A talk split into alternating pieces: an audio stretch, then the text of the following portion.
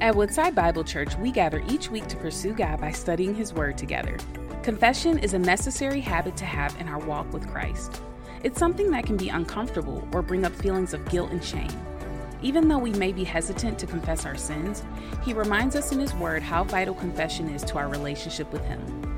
In Psalm 51, David comes in full surrender, bringing his sin, shame, and guilt to God, asking for a renewed spirit and a cleansed heart. Join us in a new series titled Confessions Erasing Shame and Experiencing Renewal, where we'll learn why practicing confession is so important.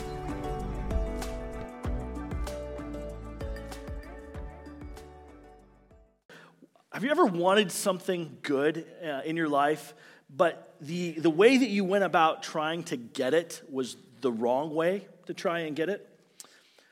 All Ralphie Parker wanted for Christmas was that famous Red Ryder carbine action 200 shot range model air rifle.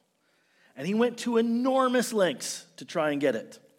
He, he tried several different avenues. He, he tried the route of being a morally upstanding young boy with his parents. And that worked out pretty well until he was caught using a particular four letter word with his dad on the side of the road as they were changing a tire. His moral excellence was gone in that moment. He tried the route of uh, exceedingly excelling in academia. In his schoolwork, he thought his brilliance in the composure of a certain English paper would bring about the approval of his teachers. And, and his teachers would, would say to his parents, This boy is worthy of that Red Ryder carbine action uh, BB gun. He should have one because he's so literate in his use of the English language.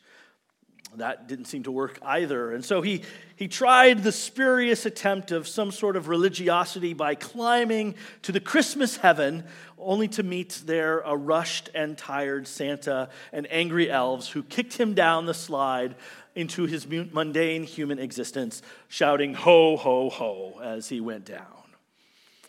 I think what Ralphie failed to consider was the true nature of his father. I wonder if we're like that ourselves as well. We seek to gain a clear conscience, to have the slate of our hearts wiped clean. And, and to do that, to accomplish that, we buy into the myths and lies of our enemy and the world to obtain the mercy we so desire. Like Ralphie, we have come to believe that, that maybe it's our moral excellence will earn us the right to a clean conscience and, and the mercy that we need from any of our transgressions. Maybe if we live perfectly, we'll attain that forgiveness and mercy that we need. But we all know we're failures. So maybe we think, well, maybe if we're a cut above our fellow human beings, maybe if we demonstrate moral and religious superiority and devotion, then, then why wouldn't God be obligated to have us on his team? Why wouldn't he be pleased that we are so excellent to have his mercy fall on us? Great people that we are. Or maybe we believe that perhaps our religious activity, our zeal, combined with the right words and the right duties, will somehow altogether wipe away the stain of sin from our minds. And so we pursue those avenues. And that can lead us to think that we will obtain mercy like Ralphie did, but, but, fi- but like Ralphie, we might find that we have failed altogether to understand the true nature of our Heavenly Father. So I want to ask us how is it that we obtain a clean conscience? We're in Psalm 51 here, and we find this psalm and the inscription of it written at a particular point in King David's life. The inscription, in the heading says, A psalm of David when Nathan the prophet went to him after he had gone into Bathsheba. That's a really sanitized way of telling us the story of David and Bathsheba. David, the king, as you heard last Sunday, uh, he, desi- he was in the wrong place at the wrong time, staying at home and, and pursuing the lust and desires of his heart. Saw a beautiful woman bathing on the roof as he was a king looking at his city. And so he had her brought to him where he slept with her, committed adultery, and then later discovered that she had conceived. And so, in an attempt to cover up his sin and to hide his adultery, he summoned the woman's husband back home. He, being a soldier in the battles, he came home, but yet he was an honorable soldier. He was committed and focused to the duty of his king and his kingdom. And so he although came back to the city of Jerusalem, he stayed by the side of the king and didn't go home to his wife. And so it was impossible for David to cover up his sin. And the only way that David could think of to, to get clear of that was to have this one particular soldier killed and murdered. He sent the instructions for Uriah to be put into the place of a battle where he would get killed, and he was. And David figured Bathsheba could go through the right mourning period and grief, and then they could get married, and no one would be the wiser about whose child she had conceived. He had committed great sin. And so Nathan, the prophet, came to him, and through the telling of a particularly clever story, it was really a legal case that he brought to David. He presented to him a rich man who had all the flocks he could want and imagine of sheep, and his neighbor, a poor man who had one precious lamb. And that rich man had a guest over, and the guest, for that guest, the rich man stole the one little lamb of the poor man and served him on a platter to the guest. David, in his fury, cried out that that man should be killed. He should pay with his life. And that's where the precision of Nathan's confrontation came in, where he pointed the finger at David and said, You're the man. The sin is on you, the guilt is on you. David lived with not a clean conscience, but with one that had been troubled and deeply, deeply scarred by his sin. And that's the position that you and I can probably find ourselves in all the time. When we're confronted with our sin and rebellion, when we are made aware of our failures and our sin, how we have hurt others, and how we have disregarded the name of God, what do we do with that? If we recognize our own error and rebellion, how can we get our slate wiped clean?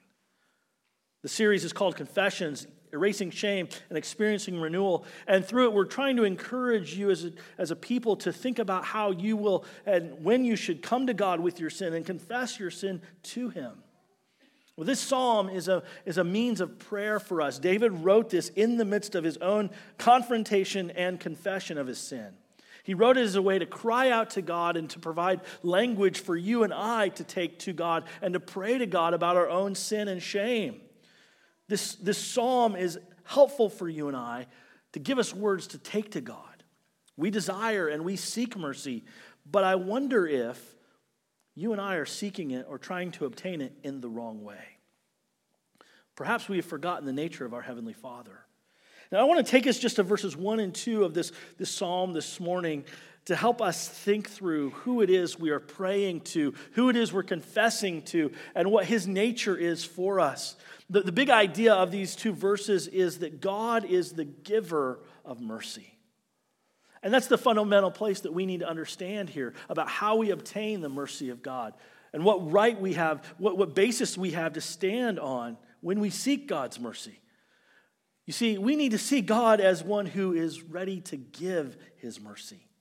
Mercy and forgiveness, cleansing from our sin, it's not found on the basis of our own activity, the basis of our own righteousness, the basis of our own moral excellence.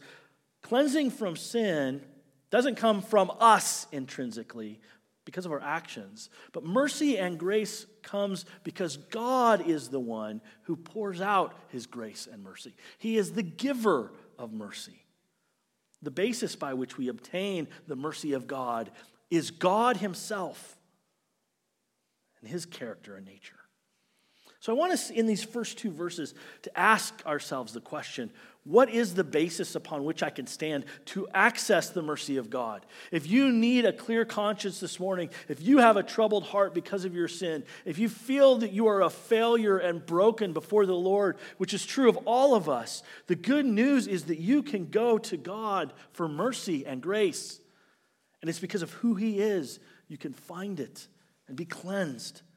I want to help you see what solid ground you have to stand on to ask for God's mercy in your life. But again, it's not the solid ground of you, it's the solid ground of God and who He is. So I want to help us in our prayers by helping us see how we should make our appeals before God. Two appeals for us to think about and to pray over when we take our sin to the Lord. We should first of all pray by appealing to the character of God. If we're, if we're going to seek mercy and forgiveness for our sins in our lives, we should appeal We should stand on the basis of God and his character. When we pray, when we seek him and his mercy, we should begin by stating and identifying God's very character, his very nature. So David does this. He, he cries out and he says, Have mercy on me, O God. Have mercy on me. He is a man who, at this point now, after being confronted by Nathan and told, You are the man, yours is the sin, after he's been exposed, he is wrecked by that. He is, he is broken with an awareness of his failure, the way he has rebelled against God. He knows, he knows clearly in the depth of his heart, he has violated God's law. He knows that he is wicked and that he has done wicked things. He knows that he stands under God's righteous judgment. He deserves death for his own actions. He proclaimed it himself when he said that man should die. And so he comes to God with, with a sinner's prayer. He comes recognizing his brokenness, saying, God, be merciful to me. Have mercy on me. Now, the word here for mercy is the Hebrew word that means grace or, or favor. It's the idea of God being positively inclined toward him. So he's saying, God, be favorable to me. Don't, don't oppose me, but, but be for me. Be disposed towards me. Love me. Show me kindness. Show me compassion. And that's what David recognizes as his need. He needs God's mercy and compassion and grace to cover and to support him. But you might think, well, what, on what basis would David have any right to ask that from God? I mean, like, he's, he's probably the most terrible human being in, the history, in history at that moment in time. He would feel that in his way. Maybe you feel that way going to God with your sin. Like, I am so broken. I am such a sinner. Why in the world would God have anything to do with me? David can't ask for God's mercy and compassion because he's a good man, a good person. He, can't go to God and be like, oh, God, be kind and, and positively disposed towards me because I really deserve it. I've, I've, I've had a great week and I've done everything right. No, not at all.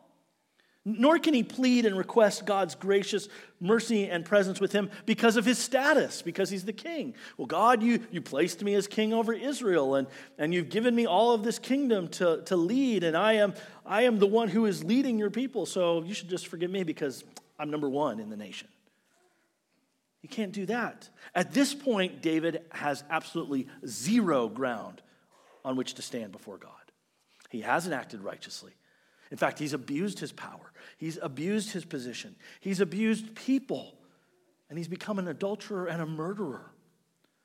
He has vandalized the glory of God and treated with contempt God's ways and decrees. God even said to him, You have despised me. Again, he deserves death and hell. But here's this man asking for compassion and mercy. He's pleading out to God, have mercy on me. And, and at the end of verse 1, he's like saying, blot out my transgressions. He wants nothing less than for God to, to look at his sin and to wipe them away, give him a clean slate. He wants God to remove the stain that's in his life and take the record of his transgressions out completely. Now, when we think about horrible people and they're crying out to God, we go, good luck with that, buddy, right? Like, not a chance. David, we would think, no way. I mean, you, you have, you've broken too much, you've violated too deeply. You might think, why would David even ask this question? Why didn't he just slink off into shame? Why would he approach God and say, Show me compassion and grace and be favorable to me? Give me a completely clean record. Again, consider the dynamic here. In David's sin, he has violated, at least by my count, five of the Ten Commandments. Let me just recap these with you. I'll work from the last one forward. David coveted his neighbor's wife, which is commandment number 10, strike one. David bore false witness against Uriah, strike number two. That's commandment number nine. He stole. That's breaking commandment number eight. He committed adultery, commandment number seven. And then he murdered, Commandment number six. I mean, just, just think about it. He, that's the whole second half of the law. Five out of ten commandments he's violated. And I think in his heart, he's placed himself above God. So he's violated number one as well. It would seem to me that asking for any kind of mercy or grace or favor at this point would be completely out of the question for him. I mean, it's like three strikes and you're out, and here he's got six or seven. You've completely blown it, buddy. But that would, that would be us thinking about this and not accounting for who God is, merely thinking about it from David's line of sight. The only way that David can make this kind of appeal to God for mercy and for compassion, to have his sins blotted out, is because he knows who God is and he knows the character of God. So he says, God, have mercy on me. Be favorably inclined to me. Show me your love and compassion. Show me your grace according to, note that in verse 1, according to or in alignment with who you are, your character. There's two terms here that David bases his request on. One, he says, Show mercy to me, be kind to me, according to your steadfast love. The Hebrew word hesed. Secondly, he says, Show mercy on me, be compassionate to me, according to your abundant mercy.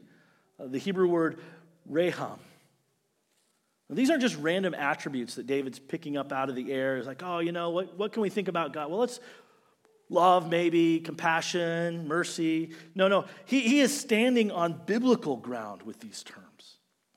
The word steadfast love in the Hebrew, the term hesed, uh, and I'll just use the Jesus Storybook Bible to articulate and define it for us. Hesed is God's never stopping, never giving up, unbreaking, always and forever love. We just catch how beautiful that is? Like God's his hesed is his never stopping, never giving up, unbreakable, always and forever love. You say, God, that's, that's how you love me. That's how you've been, that's who you've said you are to me. Your love will never stop. Never, you'll never give up on me. You'll, it's unbreakable. No matter what I do, it's always and forever. God, you don't fail. You don't quit on your love. It's relentless. That's why we get in the English Standard Version here the term steadfast love. It's permanent.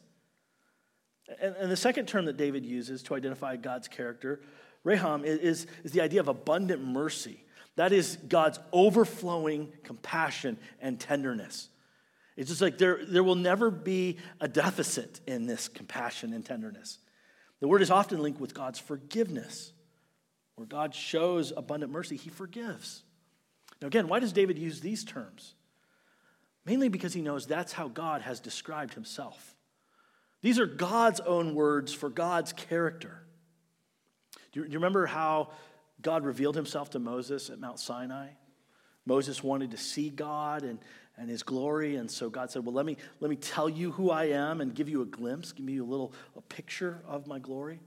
God placed Moses in the mountain, in the cleft of the rock, and he passed in front of him. And in Exodus 34 6, we read, The Lord passed before him and proclaimed, The Lord, the Lord, a God merciful and gracious, slow to anger, abounding in steadfast love and faithfulness. There's those terms that David uses merciful, Raham, abounding in steadfast love, Hesed. David knows the fundamental nature and character of God, and this is what he appeals to for his own forgiveness. He says, God, this is the way you have proclaimed yourself. This is the character you have described yourself to be a God who is merciful, compassionate, slow to anger, full of steadfast, unbreakable love and faithfulness. God, that's who you are. And on the basis of who you are, that's where I'm coming and asking for my own forgiveness. One of the ways you might think about God's character here is, in some ways, uh, like you would the tasting notes of single origin coffee. If you go to a high end uh, third wave coffee shop and ask for a pour over, they will probably ask you what kind. And, and, then you'll have all sorts of options, right? They'll say, Would you like the Mexican or the Peruvian or the Ethiopian? All I know about those names are that they are places. And I don't always know what places taste like. So, like, I'm confused at that point. And then they'll come and they'll say, Well, well let me describe it to you. Uh, I, I went and looked up from one of my favorite coffee roasters, I looked up one of their single origin blends. What are their t- tasting notes? So, this is their Honduras. It's described as honeydew melon, crisp apple, honey, silky. I would never think of those flavors with regard to coffee, but there are those tasting notes there, right? They give us an idea of what, what the coffee will taste like, what you can look for when that, when that strong, hot drink hits your tongue and your palate. Now, if you don't like coffee or all you've ever had is Folgers, all you're thinking is hot brown water, right? Like that's, that's it. But if you've developed a palate and a, and a broad a range of taste, you know how good coffee is, and, and you'll begin to recognize those tasting notes and the quality of it. Some of you have given God the attribute of hot brown water. He's drab, he's mean, he's angry. And, and you'll only go to him if he is the last possible option to get you out of the trouble you're in. But God's character, his, his tasting notes, if you will, are far more vast and beautiful and gracious. He is the highest quality of all things. Now, if you know this about his character, you don't have to run and hide when you sin. Instead, you can draw near to God in confession, seeking the very reality of what you need mercy and love. And you can seek it from the absolute one who can give it, because God is the giver of mercy. This should be great encouragement for us, like David, to come clean with our sin because God's fundamental character is that of mercy and steadfast love. That is his primary disposition, his self disclosure of himself to us, and that is his mercy, grace, steadfast love, and faithfulness. That's who God is. He is the giver of mercy. So when you sin, when you are aware of your sin and your brokenness and need, and, you, and you're at that moment where you say, I need a clean slate, I need mercy, I, I need to be completely forgiven. Don't walk up to God and confess your sin and be like, God, look, I'm such a good person. I'm so religious. I've excelled well, and therefore you should be merciful to me. Go to God and say, God, you're merciful. You're full of steadfast love. You abound in grace and forgiveness. Appeal to God on his character, on who he is. That's how you can obtain mercy. It's on the basis of who he is. Not only that, you can appeal to God on the basis of what he does, on the basis of his work, and there obtain mercy for your soul. And so that's the second thing. Appeal to God based on his character, but appeal to God on the basis of the cleansing power of God. Now, these two verses uh, of Psalm 51, they tell us the two most important things about God in the universe who he is and what he does. David's request in verse 1 is based on who God is, according to your steadfast love, according to your abundant mercy. But the second three lines, at the end of verse 1 and the beginning of verse 2, those are his appeal based on what God does. Blots out my transgressions, wash me thoroughly from my iniquity, cleanse me from my sin. David's request here is nothing short of a full and complete pardon and forgiveness.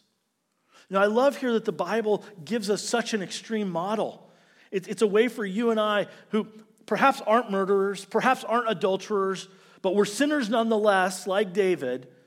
We have a model here of his great sin and God's forgiveness so that we, in our sin, can go to God and seek forgiveness as well. David wants to be cleared of all wrongdoing.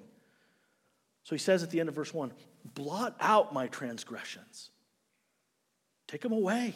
Wash me thoroughly from my iniquity, cleanse me from my sin.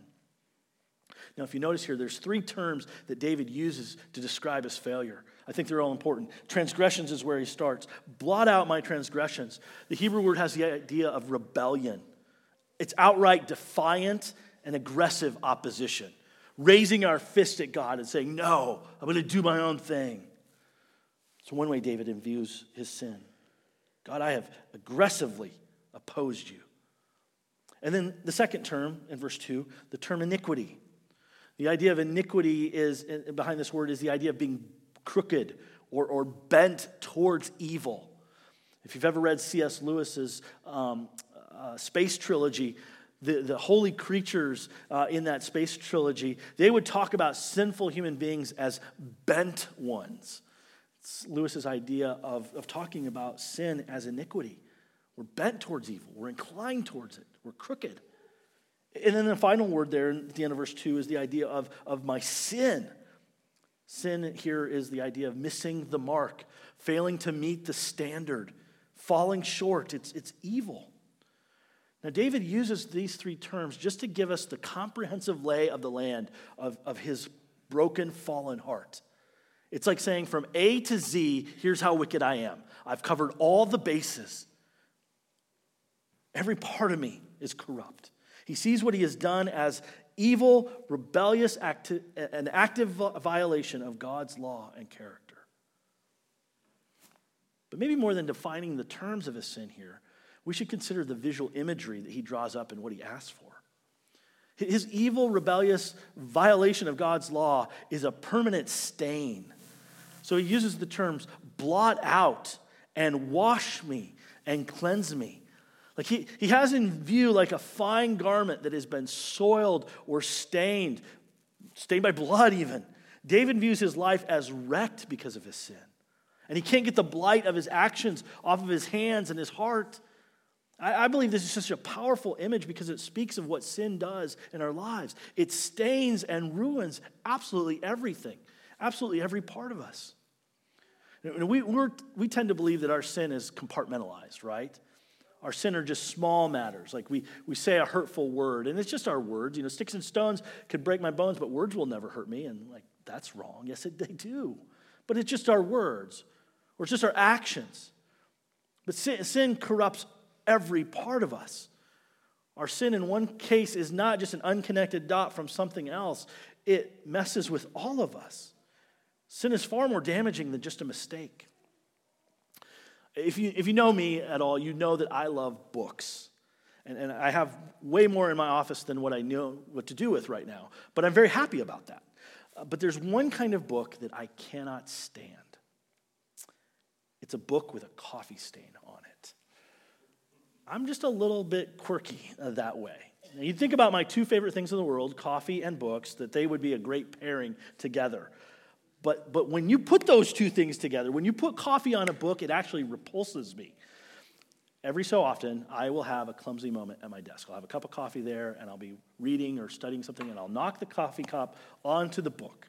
And all of a sudden, that coffee will stain the book. It'll fill it up. And yes, I will take uh, paper towels and napkins and try and dry that book and, and mop up the coffee and get it all up there. But there's a problem now with that book that will li- exist forever there. That book will have that coffee stain on it. The pages will be wrinkled because they got wet, and that mark of coffee will always be there. And you know what I do with that book? Right to the trash. It's gone. Like, I don't want that one again. I'll buy a new one. You can't get coffee out of a book, it's impossible. Neither can you get the stain of sin out of your heart. But this is what David asks. He's like, blot out my transgressions, cleanse me, remove the stain. David, again, here is not just picking random words to talk about this or to visualize it. He's speaking out the history of Israel. He's recalling and bringing to memory the work of God in their lives. He's drawing us to think about the Day of Atonement. Uh, Leviticus 17 or 16 is where God gave Moses and Aaron instructions for the practice of the Day of Atonement. That day when Israel would gather together and they would uh, sacrifice a bull and a goat before the Lord at the tent of meeting as a way of their sin being forgiven and cleansed. That whole chapter of Leviticus 16 deals with a lot of washing and cleansing and purification, but at the center of it stands the sacrifice on behalf of the people. The people of Israel would bring a goat to the priest, and that goat would be one that they would lay their hands on to represent their sin and their failure. And the priest would take that goat and he would slaughter that goat. And he would take the blood of that goat and he would walk throughout the tent of meeting and sprinkling the high and holy places. He would, he would take the blood to the altar and sprinkle it upon the altar. And that practice, as God declared in Leviticus 16:30, was a means by which purification was made for sins. So God says, On this day shall atonement, purification be made for you to cleanse you. You shall be clean before the Lord from all your sins. But that act there was really only a shadow, it was pointing forward to the people of Israel and to, to us today, as we look back, it was pointing forward to the true reality of what Christ, the spotless Lamb of God, would do for us. The writer of Hebrews says it this way. He says in Hebrews 9, For if the blood of goats and bulls, this day of atonement action, and the sprinkling of defiled persons with the ashes of a heifer sanctify for the purification of the flesh, which is what that Old Testament day of atonement was looking forward to, he says, How much more, or to what greater degree, will the blood of Christ, who through the eternal Spirit offered himself without blemish to God, how much more will that blood, the blood of Christ, purify our conscience from dead works to serve the living God. You see, again, here, God is the giver of mercy. God removes the stain of our sin. He is the one who washes us completely. He is the one who cleanses and purifies us, blots out our transgressions, washes us thoroughly from our iniquity, cleanses us from our sin through the blood of Jesus Christ, the work of Christ on our behalf. Jesus offered himself as a pure substitute and was sacrificed on the cross on our behalf. He was the pure and spotless Lamb of God, sinless in every way. And yet he suffered the pain and agony and penalty of our sin, sin we deserve to die for. He died in order to purify and cleanse us from all our sin. Now, here's the mistake that we can make the series could create a dangerous position for us because we're calling and inviting you to confess your sin, to take your sin to God so that you will experience renewal and refreshment. The stain of your shame will be cleansed away. But the mistake that we can make is to think that our confession itself is what will cleanse us or remove us, or remove the stain of our sin from us. This is one of the errors of the Roman Catholic Church, actually. And it's probably a reason that we as Protestants are reticent to practice confession much ourselves. In the Roman Catholic Church, confession or penance is coming to a human priest, articulating your sin before them, and then doing a specific act of penance, a work, and then that, that priest would give you an absolution. You would receive an absolution from the priest to know that you were cleansed. Now you might say, well, okay, the difference between us and them is just semantics. You're just mixing up words here. But I want to quote to you from the Catechism of the Catholic Church what they believe about how they're cleansed, the basis that they have to stand on their, uh, for the forgiveness of their sins. It says this The sacrament of penance and reconciliation is called the sacrament of forgiveness, since, and note this here, by the priest's sacramental absolution, God grants the penitent pardon and peace. Do you, do you catch that? It's by the priest's sacramental absolution. Not by the work of Jesus Christ on the cross, not by his sacrifice and his substitution for you that you are granted pardon and peace. It's because a priest says so. And friends, that's a whole other gospel. It's contrary to the scriptures. You're not purified or made clean or granted pardon and peace because a priest says so when you confess to them. The basis of our pardon and peace is the shed blood of Jesus Christ on the cross and his sacrifice alone. Jesus is the only one who cleanses us from our sin. That's because God is the giver of mercy. You can't earn it, you can't achieve it, you can't clean yourself up enough to get it. You come to God claiming and, and approaching Him, basing your need on His character and on His work. So let me ask, what does this mean for our lives? Scripture is true. John, 1 John 1 9 says, If we confess our sins, he is faithful and just to forgive us of our sins and to cleanse us from all unrighteousness. What this means is that mercy and pardon, God's grace, is available to everyone who will come to him. You draw near to God and articulate, like David did, Have mercy on me, O God. God forgives, He cleanses and purifies you. The writer of Proverbs in Proverbs 28 13 says, Whoever conceals his transgressions, whoever hides them, will not prosper. But the one who confesses and forsakes them will obtain mercy. Good news, friends.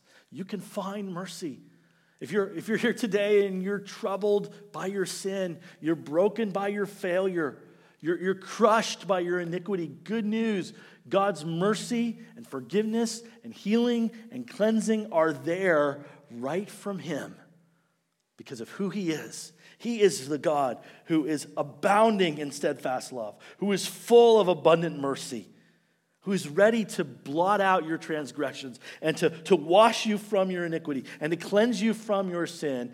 And He has done that, He has demonstrated that. He makes that possible through what Christ has done on the cross for you. And so he welcomes you to come to him with your sin so that you find healing. He invites us, each one of us today, as, as I would use the words of Isaiah the prophet, come now. Let us reason together, says the Lord. Though your sins are like scarlet, they stain everything. They shall be white as snow. Though they are red like crimson, good news, they shall become like wool. Because Jesus Christ full of grace and mercy and compassion, stood in your place, died for your sins, and was raised to life again on the third day. The good news is that God is the giver of mercy. You don't have to be like Ralphie and try and earn your way to a, a great thing, achieve by your moral superiority, be a religious, practicing person to get it. All you do is come to God and plead on the basis of who He is and what he has done for you in Jesus Christ, and you will find mercy and forgiveness. God is the giver of mercy. Let's pray. Father, we thank you for who you are. We thank you that you are full of steadfast love. That you are the one who is slow to anger, abounding in mercy, full of grace. You are the one who forgives. And you have done that by your grace in Christ. We aren't forgiven, and we confess this morning, Lord, our own efforts are just failures. They don't work. So this morning we, we cry out and we ask for your mercy and grace, not based on ourselves, but based on what Jesus has done for us. Heal us because Christ has died for us. Cleanse us because he has made purification for our sins. Make us whole. Renew us because Christ has died and he lives again. We ask that we would experience and know your grace. We thank you for it. We pray this in Jesus' name. Amen.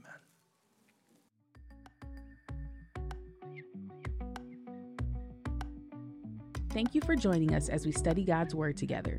We would love to hear how God is moving in your heart and get you connected into the Woodside Bible Church family.